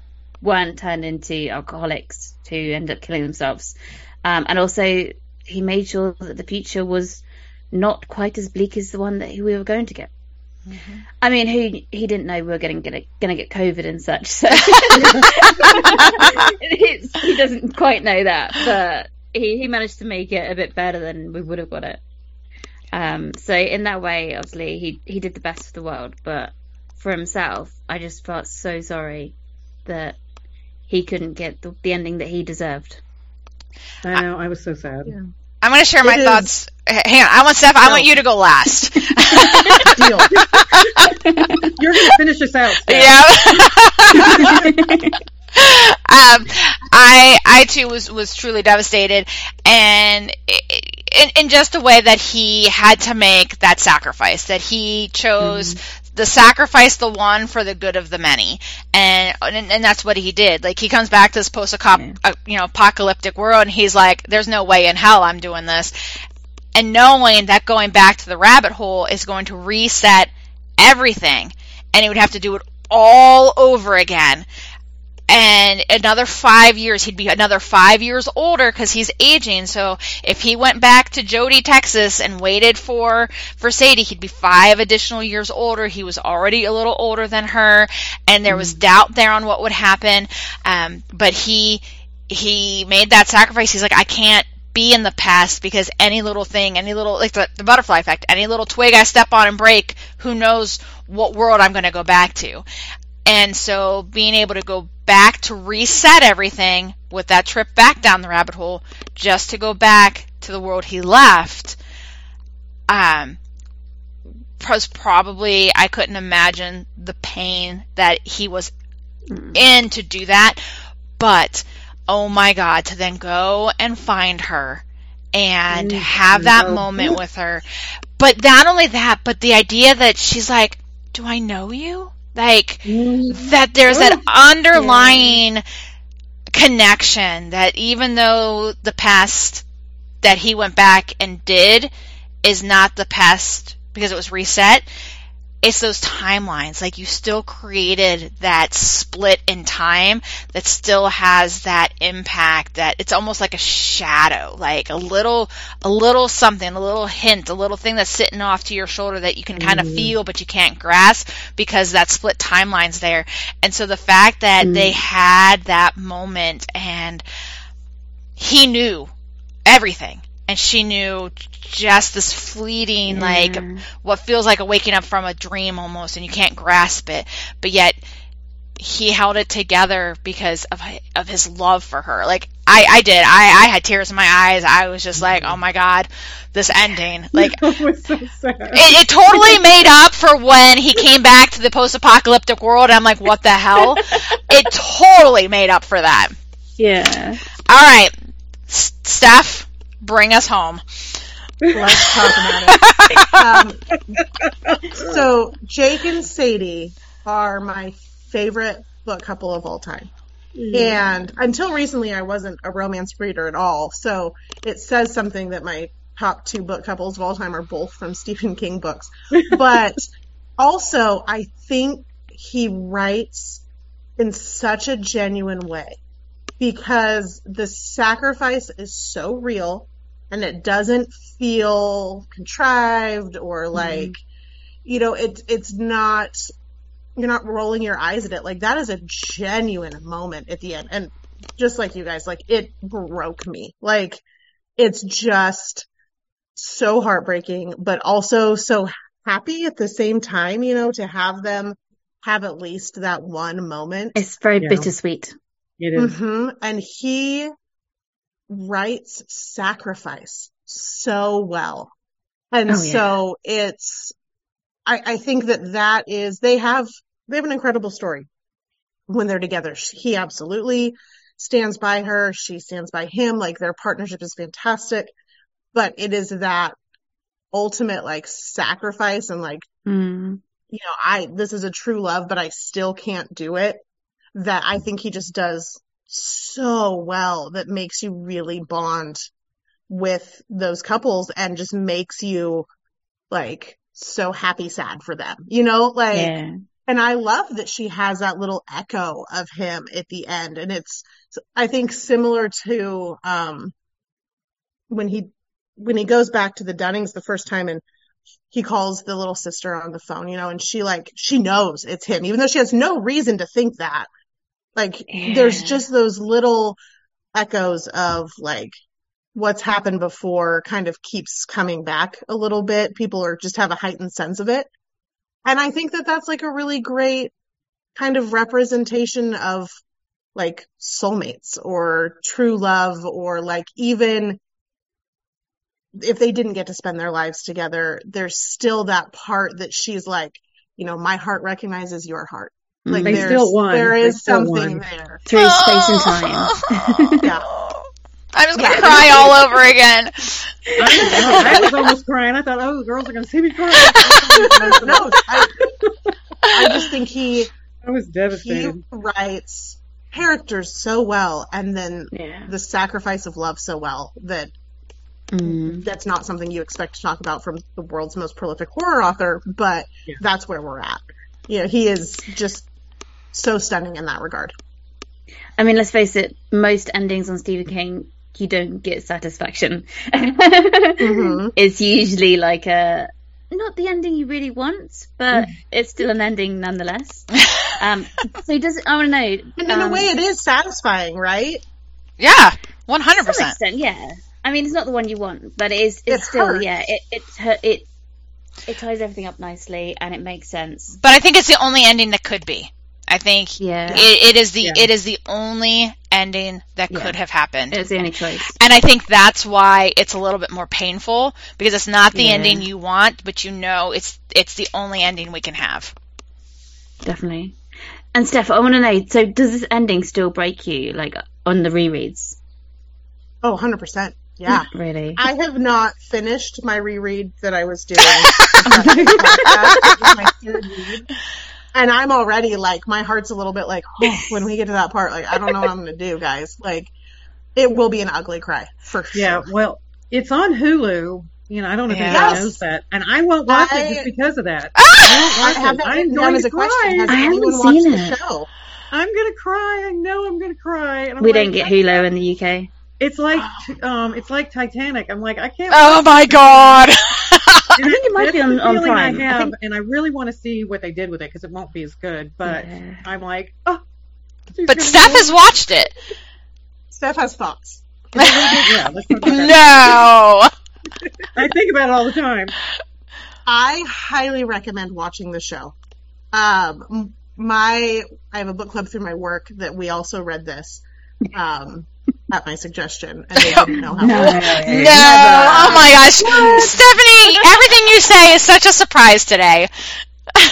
Um, but as a book club, we watched the show after we read the book, and it was a really fun experience to just see everybody's thoughts on it. There are parts of it that are very different, Yeah. like very different. Okay. The final episode is almost word for word. Oh no. Oh No.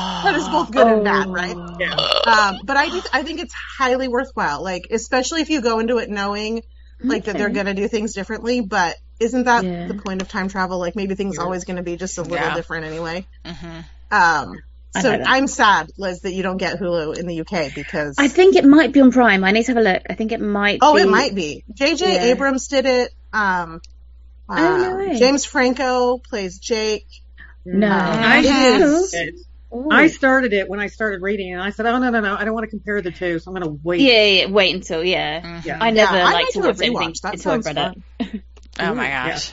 Ugh. All right, it's I'm so gonna good, watch you guys. All right. Probably will watch it in six so months' Maybe, maybe eight months. So we'll, we'll see. oh, good point. Yeah, we we've got Shadow and Bone first. yeah, so, that's yeah. that's what I'm watching in like six eight months. months. So yeah, so let's. So yeah, I, I know. I'm sorry, guys. I'm on spring break this week, but I'm still working. But I'm gonna try to get something watched. Uh, so we'll see. I don't know. working hard or hardly working. Well, I'm actually working hard because we are entering our, Ah. our testing season for all of our state tests, and I, I run all of our state tests at our school. So, and we start the week we're back. Um, yeah, so our first big test is, you know, our state science test with all of our juniors, and I run testing, and this will be the first time that I'm running a test, and I won't be able to be on campus to run it. So now I have to like put it together, run it, but also train people to run it for me in the way that I would normally. It's it's a mess. So yeah, wish me luck, guys. All right, so are we ready to uh, have our fun with our either or? Yeah.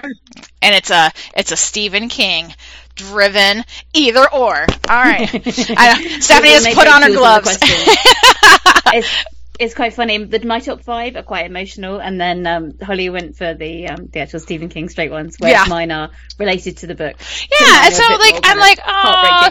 Liz Liz's questions are great, and then I'm like, I don't know what else I like. All the ones I would have come up with are the same as she came up with, so I'm like, fine, we're just gonna pick books. so, so you have to pick your favorite King books. Um, for me, it's movies because I haven't read any of the books, so I'm basing it off the movies I liked. All right, Oh, here by we go. way, one last question, Mhm. Steph. What was the other favorite couple of yours from Stephen King? I was curious.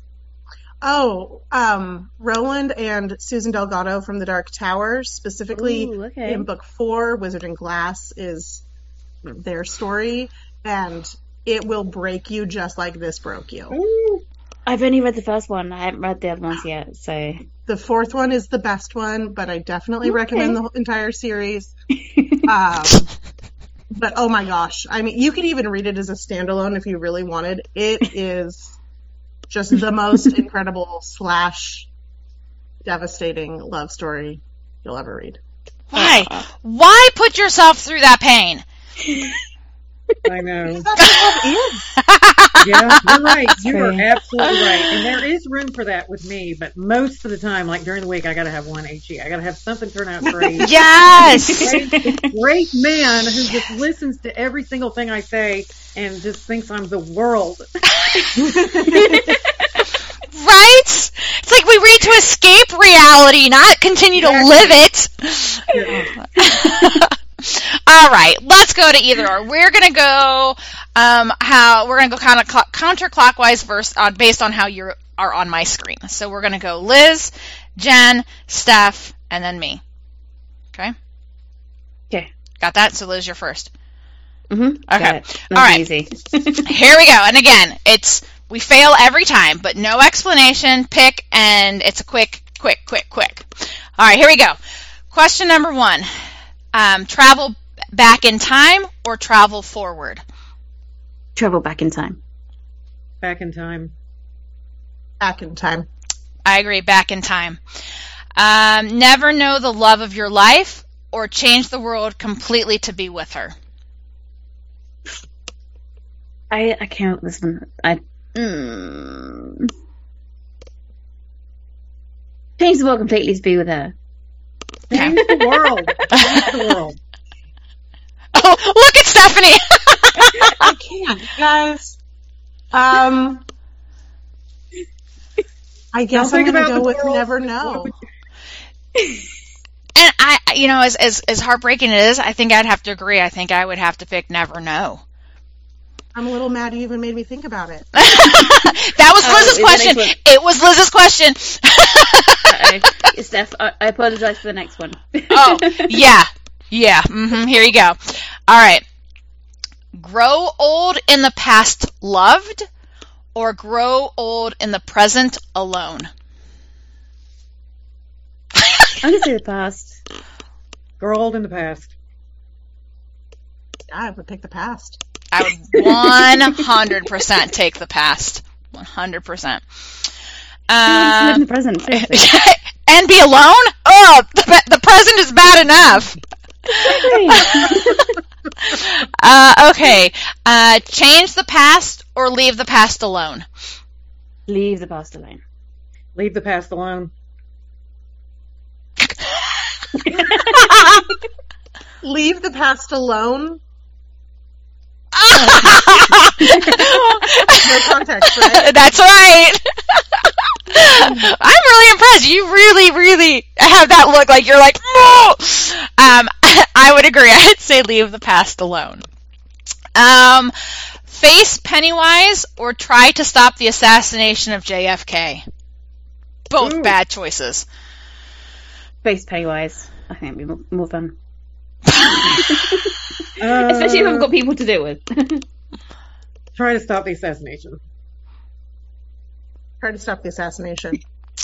I would probably agree to face Pennywise just because I don't want to. I don't want to create an apocalyptic wanna see apocalyptic I want to see him. I do not want to see him. Honey, you can join me. We That's can right. go Have our adventure. Uh-huh. We can take him.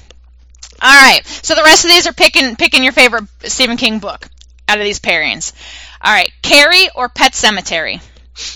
Pet Sematary. Carrie. Pet Sematary. Pet Sematary. the Stand or It?